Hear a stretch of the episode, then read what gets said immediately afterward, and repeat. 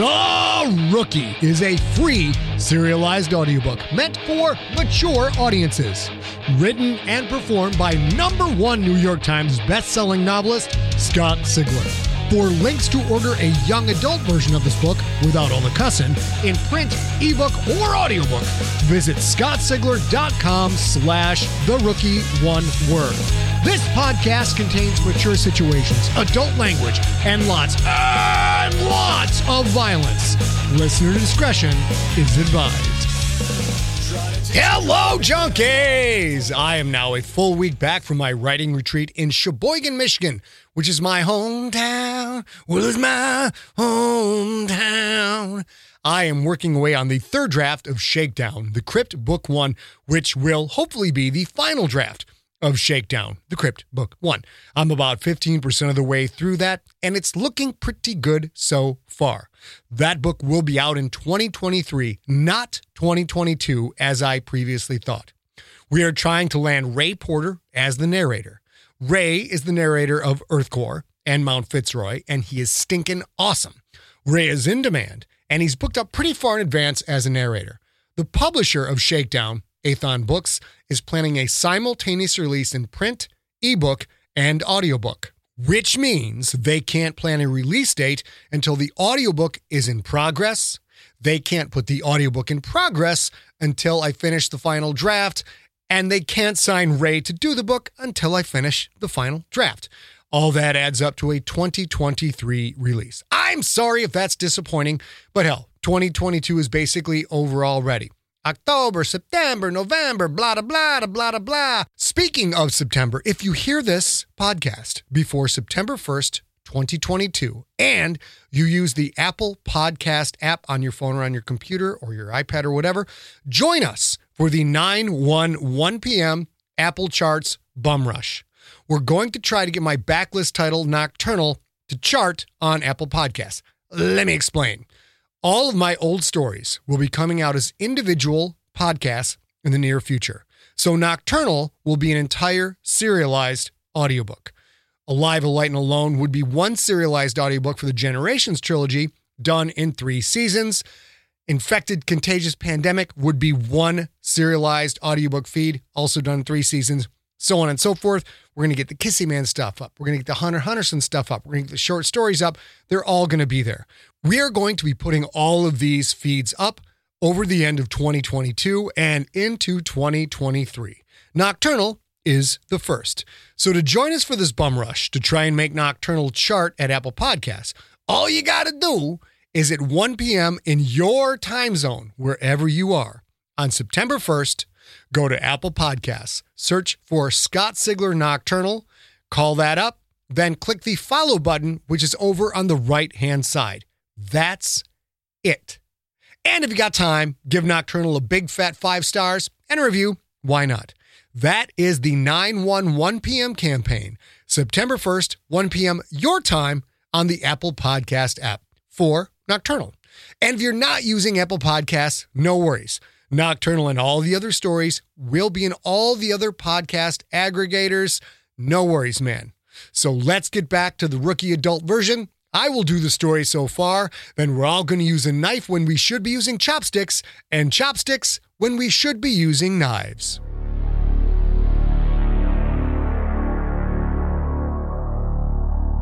Previously on The Rookie. In week two, a Don Pine injury gave Quentin the chance to easily close out the game on a running play. Instead, Quentin ignored Hokor's play and audibled to a pass, which was picked off and returned for a touchdown, costing the Krakens the game. Now, Quentin must report to Hokor and face the music. Did he earn himself a one way ticket back to Micovi? Find out next on The Rookie, episode number 14.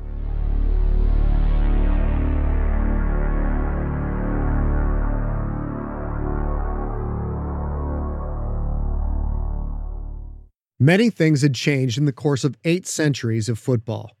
Equipment changed, rules changed, strategy changed, even the species changed. But at least two things remained constant the feeling of the winners and the feeling of the losers. A noise killing shadow seemed to hang over the human locker room.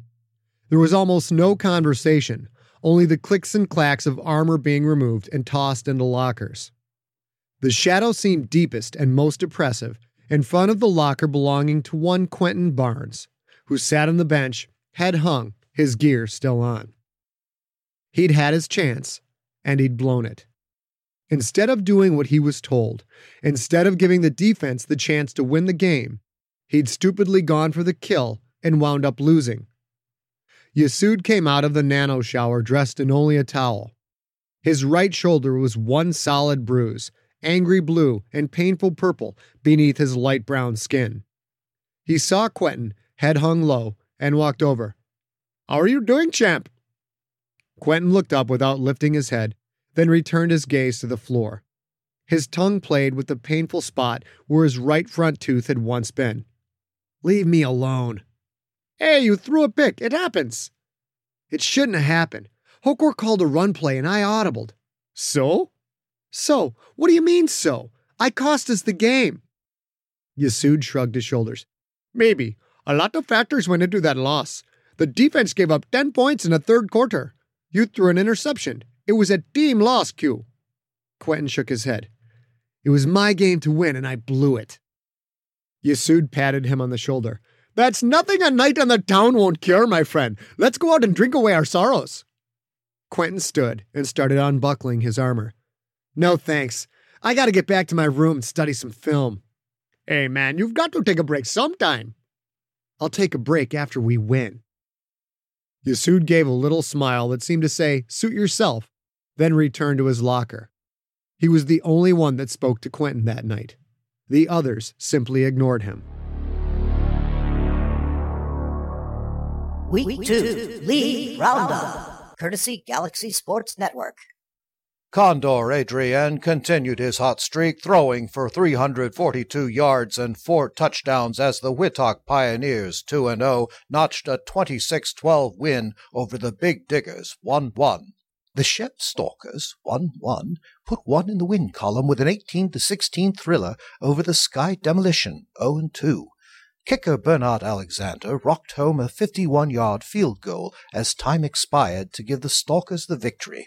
An injury to star quarterback Donald Pine let the Grontack Hydras, 1 and 1, pull out an upset win over the Ionath Krakens, 1 and 1. Defensive back Wichita picked off a fourth quarter pass from Kraken's rookie Quentin Barnes and returned it for a touchdown, giving the Hydras a 24 23 win. Orbiting Death 2 0 continues to look strong, notching a convincing 35 21 win over the Woo Wallcrawlers 0 2.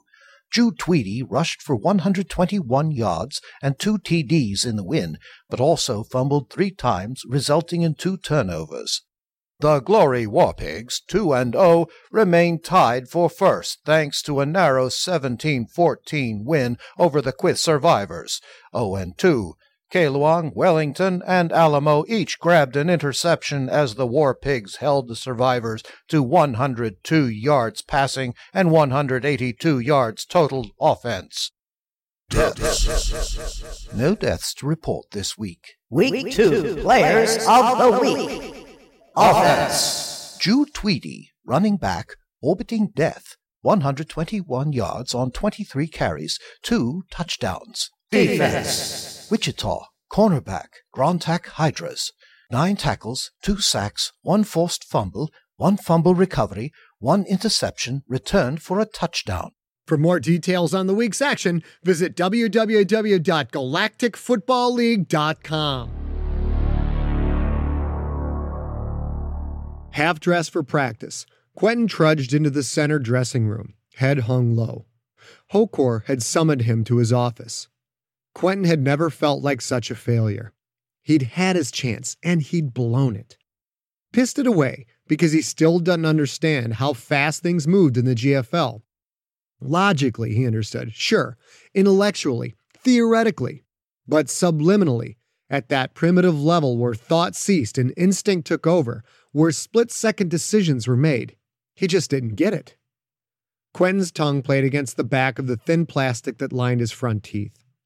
Doc said it would take the rest of the day to finish growing the tooth. The working nanocytes tingled in his gums.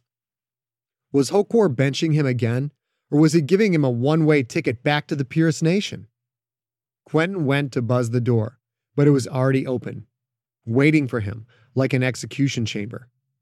He hesitated a moment, then stepped inside. You wanted to see me, coach? Hokor's Pedipalp waved him in. The coach stood in the middle of the floor, staring into a holo of the Wittock Pioneers' 32 14 win over the Big Diggers.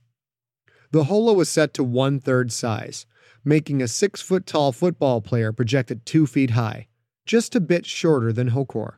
Have a seat, Quentin. Quentin did as he was told.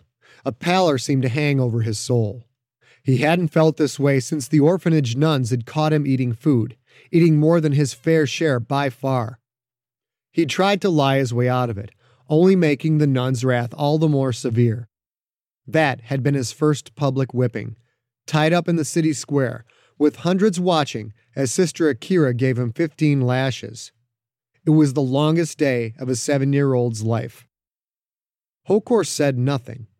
On the field, the Diggers lined up in a three wide receiver set with a tight end and a single running back. The defense closed in, showing tight woman to woman coverage. Hokor paused the game.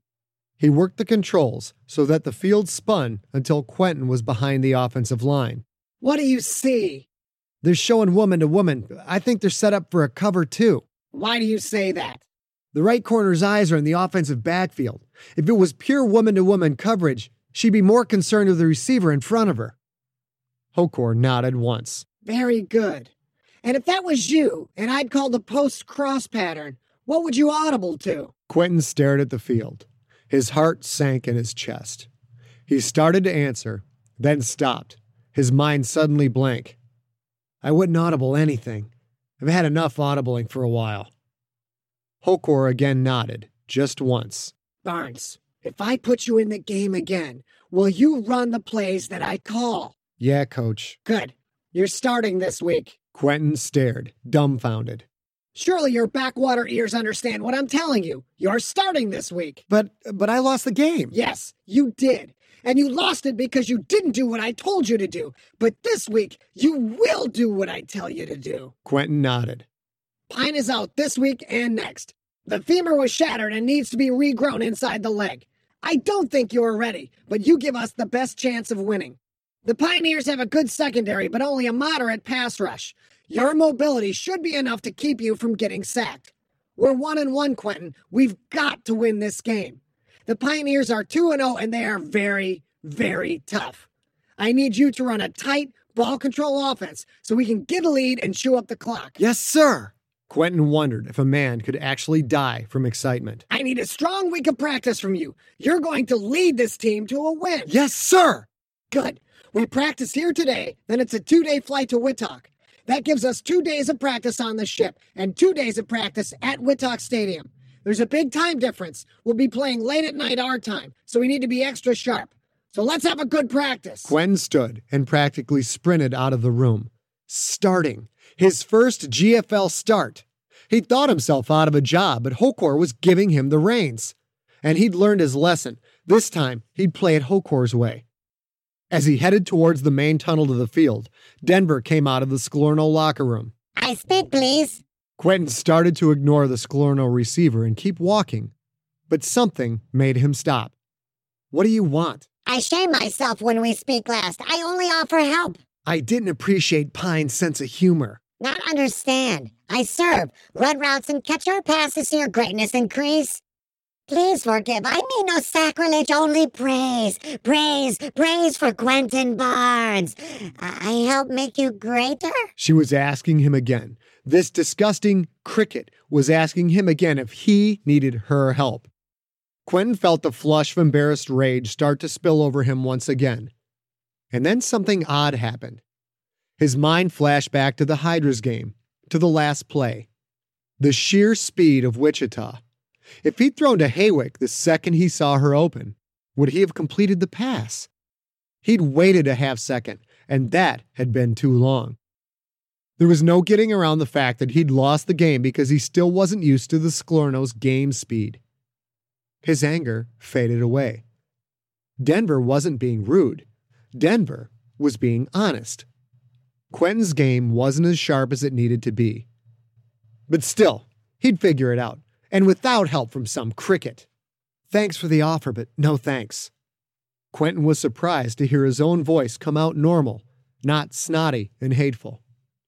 Denver backed away, slinking back into the Sklorno locker room. Quentin didn't know much about alien behavior, but Denver seemed like she'd been severely rebuked for some untoward behavior. Quentin turned and ran out of the tunnel. He really didn't have time to worry about Denver. He had a game to win.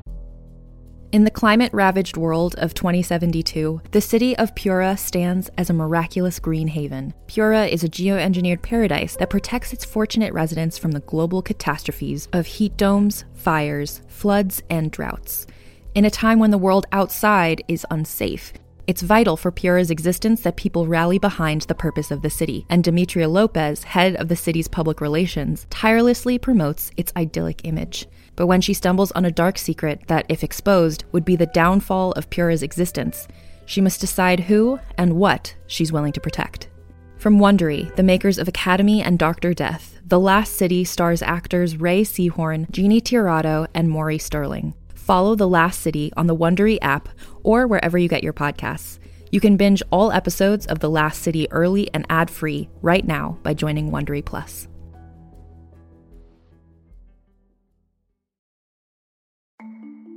As a podcast network, our first priority has always been audio and the stories we're able to share with you. But we also sell merch, and organizing that was made both possible and easy with Shopify. Shopify is the global commerce platform that helps you sell and grow at every stage of your business. From the launch your online shop stage all the way to the did we just hit a million orders stage. Whether you're selling scented soap or offering outdoor outfits, Shopify helps you sell everywhere. They have an all in one e commerce platform and in person POS system, so wherever and whatever you're selling, Shopify's got you covered. With the internet's best converting checkout, 36% better on average compared to other leading commerce platforms, Shopify helps you turn browsers into buyers.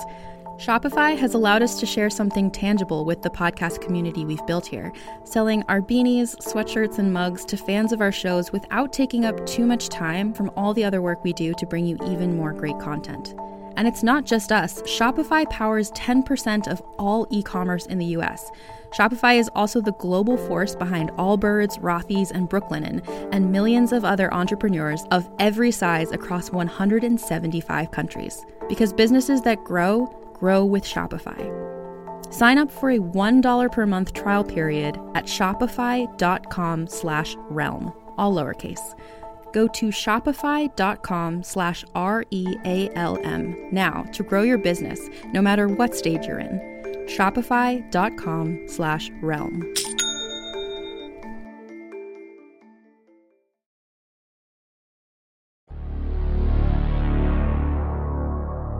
From space, Wittock's upper atmosphere looked a lime green. As the shuttle sliced into the soupy air, Quentin saw that the all encompassing cloud cover was actually a sulfurous yellow. The blazing light of the blue star at the center of the Wittock system reflected off the yellow outer atmosphere, the two colors combining for a peaceful green. That peaceful sensation faded away as the shuttle dove towards the planet. The closer they came to the surface, the darker it became. Miles long bursts of lightning rippled through the dark sky, illuminating the ubiquitous clouds in milky yellow explosions of light. Within minutes of the descent, all sunlight faded away, the shuttle coursing through Wittock's perpetual twilight. Quentin gestured to Shizzle, who fluttered about the small cabin. Hey, is it always this dark? Is and has been for the last 145 years. The little creature fluttered to a stop on Quentin's shoulder. Find your own seat, pal. Quentin gently brushed Shizzle away. The Creterakian fluttered twice, then landed on the seat's armrest. The Sklorno Navy used relativity bombs on Wittock in 2524. They fired about 50 dense projectiles at near light speeds. At that speed, the projectiles literally punched right through the core and out on the other side. The entry and exit points alone were sources of devastation like nothing the galaxy had ever seen. The shockwaves destroyed the surface life for thousands of miles in all directions. But the projectiles also mixed up Wittock's inner molten nickel core and the outer layer of molten iron. That caused huge shifts in the tectonic plates. Wittock suffered decades of massive quakes and volcanoes. Gases from the core filled the atmosphere, killing any life that survived the initial impacts. Wittock's climate was forever changed. It was 75 years before the tectonic plates settled into relative stability. The key word is relative, mind you, because the surface is still plagued with volcanoes that reach as high as five miles into the air. Some estimate it will be another 500 to 1,000 years before the crust settles completely and the volcanoes become dormant. So how come Ionath isn't like that? The Sklorno sat bombed Ionath too, right? They did, but they did not use relativity bombs, which caused so much damage to Wittock that they've never been used again. The result scared even the Sklorno, who wondered if such destructive weapons might someday be utilized against their homeworld. For future wars, they instead developed the massive nuclear bombs that were used on Ionath and Gritchlick. Gosh, well, wasn't that just nice of them? They are a one minded species. They're part of the reason we Creterakians took over. We feared that if left to yourselves, the warlike races of human, Ki, Harrah, and especially Sklorno might completely exterminate one another. Yeah, yeah, yeah. Save me the lecture, Shizzle. Believe me, I've heard it all before. The amazing thing is that despite the almost complete destruction of Wittock and the fact that the planet is among the most hostile places in the galaxy, the Quyth managed to successfully develop permanent cities. Ah, we're coming out of the clouds now. Behold, the port of Wittock. Quentin pressed against the viewport, eager to see his second alien city. As the lightless clouds thinned to nothing, however, he briefly wondered if he'd been tricked. It looked like a smaller version of Ionath City. The dome downtown looked the same, and the roads radiated out in their spoke like pattern. Looks pretty familiar. The port of Wittock was built well after the success of Ionath and Gritchlick. The Quyth's first pioneers landed 51 years after the relativity bombing, but the planet's surface was still so violent they could barely survive. It was another 50 years before they built an actual port that allowed large craft landings, so the city is really only about 60 years old. The shuttle swooped down towards the huge dome. Just like Ionath City, the dome surface seemed to open just for the speeding shuttle. Inside the dome, right at the city's center, sat a perfectly round stadium. Damn, that stadium looks even bigger than ours. EANM Stadium seats 181,500. Every game is a sellout. There's no sunlight on the surface, which hinders outdoor activities. There's not much to do, so beings on Wittock take football very seriously. Oh, come on. More seriously than on Ionath? Last week, there were five murders involving tickets for the game against the Big Diggers. Yeah, I'd say that's pretty serious. The shuttle banked towards a landing pad atop a building attached to the stadium. Even the buildings looked very similar to Ionath cities. As the vehicle lowered for the landing, Quentin stared out the window at the field. Here the surface wasn't blue, but a pale yellow with black lines and numbers. He had read up on the stadium in his effort to prepare as completely as possible. The plant that made up the field was reportedly a bit oily, making for poor traction and quickly stained uniforms. How would he run the offense in such poor footing? How would that affect the patterns of his receivers? Shizzle's history lesson faded away as Quentin's mind switched into full out strategy mode, even before the shuttle touched down. Quentin walked out of the Holy Light Bar and Grill and onto the streets of Port Wittock. The Holy Light Bar and Grill was similar to the Blessed Lamb back on Ionath, a purist only place where you could get heaping helpings of good food, religion, and reasons to hate every being except those that hailed from Purist Nation space. He ate politely, made friends, and at the end asked if they could help him track down his parents. The people in the Blessed Lamb acted exactly the way Father Harry had, offering to help him unconditionally. Quentin still had trouble believing that nationalites actually liked him and actually wanted to help him, even though he was an orphan. Being an orphan, it seemed, had little meaning to people who had fled the home planets in fear of their lives, leaving behind family, belongings, and culture. Warburg had taken him to the Holy Light, but Quentin excused himself shortly after dinner. Warburg meant well enough, but Quentin grew tired of the man's constant verbal attacks on anyone and anything that was not nationalite. Quentin hated the sub races too, sure, but he didn't need to talk about it every second of every day. The street outside the Holy Light might as well have been in Ionath City's human district, save for the fact that Port Wittock was perpetually under the blanket of night, thanks to the huge volcanoes that spilled fumes into the upper atmospheres. Earthquakes, too, were a daily occurrence. But here, he'd learned, every building, even the huge stadium, rested on a maggrav suspension system, as did the streets and any utilities like pipes, power transmitters, or atmosphere processors. Quakes hit four or five times a day. Things shook, everyone waited, the shaking stopped, and everyone went on about their business. Port Ionath sat in the center of a tectonic plate, so significant ground cracks seldom posed a problem. The fact that 8.0 quakes shuttered the ground on a regular basis and that a poisonous gas filled the air outside the dome didn't seem to bother the Quyth, 1.2 million of whom lived outside the curved downtown dome. It seemed these beings could live just about anywhere, and therein lay their advantage. For all his countrymen's talk about being the High One's, quote, chosen people, end quote, humans couldn't survive for 10 minutes on the surface of Wittock. Quentin walked alone down the street, weaving through the crowds of Quyth, Ki, Human, and Sklorno. He had a lot on his mind. Practice was going well, although he still had problems adjusting to the speed of his receivers and the defensive backs. His pass release had been slow when he arrived, and he hadn't even known it. Now he got rid of the ball twice as fast as he had when he played with the Raiders. That helped, but it didn't solve the main problem, which was adjusting his eyes to take in the whole field. Back home, he could see a 20 yard radius and know instantly who could move how far within that space.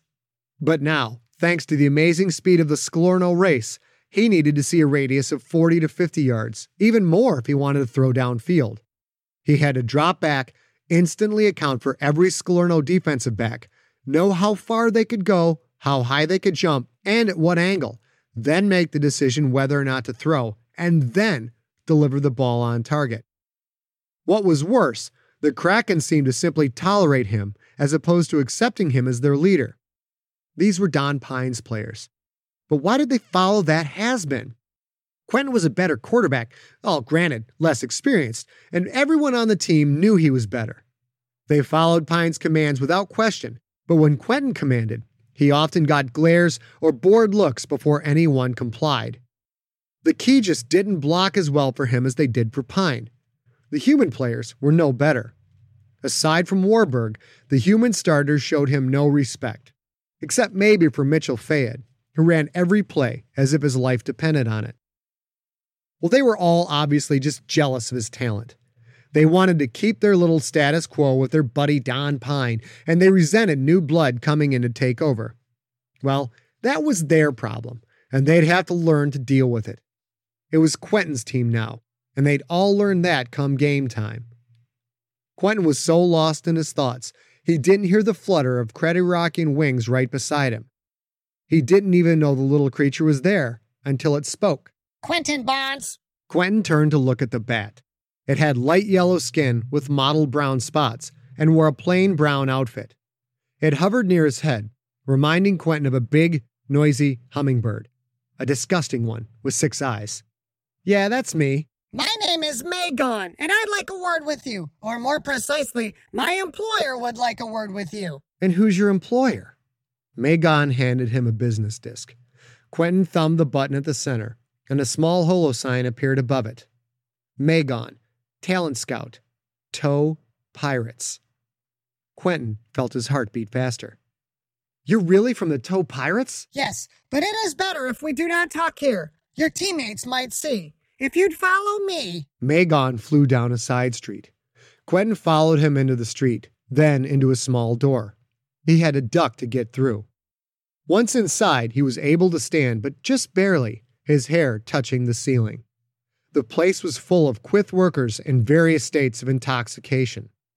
Some danced to strange music, some leaned against numerous three foot high poles that filled the room, and some just laid on the floor. The smell of juniper filled the air. What is this place? It is a gin joint. Magon fluttered down atop one of the three foot poles. He was the only Creterakian in the room. For that matter, Quentin was the only human. I forgot that you don't know much about the galaxy. Gin, the same things you humans distill and consume, has a powerful narcotic effect on the Quyth. The alcohol does not affect them, but there's something in the gym that really knocks them on their ass. Quentin thought back to the time he'd seen an opium den back on Micovi. Human or Quyth worker, stoners all look the same. It's pathetic. If you think these workers are bad now, you should see the ones that are hooked on raw juniper berries. At least the gin is distilled to take out some of the poisons. Quentin took another quick look around, then turned to face Magon. Okay, so what's all this about? What do the To Pirates want? They want you. The words hit like an injection of pure excitement. His body coursed with eagerness and hope. What? They want me now? Not now, idiot. At the end of the season, Karani Kolak will give you a three year contract. Quentin was stunned. A three year contract with the To Pirates, the greatest franchise in GFL history. It was his childhood dream come true. That sounds great. Uh, tell Mr. Kolak that I'm very, very interested. Of course you're interested, Backwater. It's the damn To Pirates. Everybody's interested. But there is one catch. And what's that? You have to make sure the Krakens do not reach the playoffs. Gwen's face furrowed into a confused frown. But why not? What difference does that make? Magon fluttered his leathery wings, a clear sign of Creterakian irritation. Because, Backwater, if the Krakens make the playoffs and make it into Tier 1, all players are protected for two seasons. That means the Pirates, or any other team for that matter, can't touch you unless the Krakens cut you. Oh, oh yeah, I, I kind of forgot about that. But it does not look like it's going to be a problem. You guys are already one and one, and there's no way you're going to beat the Pioneers, so you'll already be two games out of first. Just make sure the Krakens lose any games you start, and you'll be wearing the blood red jersey before you know it. Mr. Kolak thinks that there's big things in your future, Backwater. If I need to talk to you again, I'll contact you. But we can't be seen together.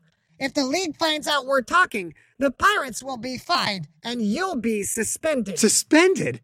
Quentin quickly looked around the bar, but still saw only drunken Quyth workers. Why didn't you say that before we started talking? It is not my fault if you don't know GFL regulations. Now, if you'll excuse me, I want to go. I can't stand the stink of humans. With that, Magon fluttered up and flew out the door. Quentin stared after him. The To Pirates the To motherfucking Pirates, winners of five GFL championships, more than any other team. The Pirates with their legendary blood red jerseys, and they wanted him.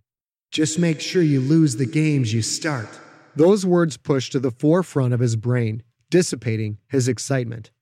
Tank a game or two? Sure, they were one and one, but with a win against the Pioneers, the Krakens were right back in the playoff hunt. Quentin shook his head and walked out of the gin joint. He'd never thrown a game in his life, but odds were he wouldn't have to. The Pioneers were clearly the best team in the Quyth Irradiated Conference. They'd probably walk all over the Kraken's defense. It wouldn't come down to Quentin tanking the game. At least, he hoped it wouldn't.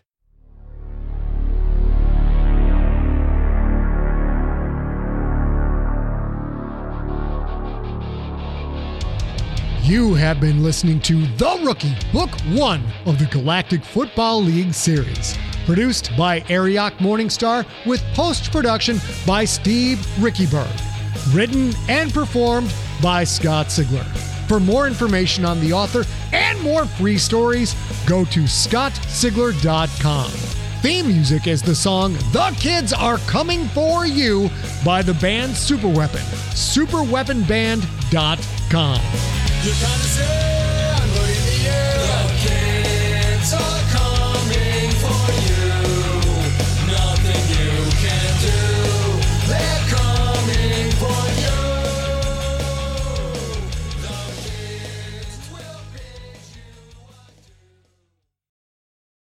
Hey there, this is Justin Bartha. I made a funny new podcast, King of the Egg Cream. It has the greatest cast in the history of podcasts with actors like Lewis Black, I'm torn by my feelings for two women. Bobby Cannavale, You can eat it, or if someone hits you, you can put it on your cut. Melanie Lynskey, I wonder what these marvelous things are that look just like boiled chicken feet. Jason Ritter, I can break things and pick locks and kill people. Michael Stuhlbarg, The whole point is to inspire people that they should make themselves better. Ari Graynor, No, don't whet its appetite. What are you, an idiot? me, Justin Bartha, That's not just any egg cream, that's a Lemke's special. and all narrated by the hilarious Richard Kind. This is the story of Harry Dalowitz and how he rose from nothing to become New York's King of the Egg Cream. So if you like funny true stories, come listen to King of the Egg Cream, available wherever you get your podcasts.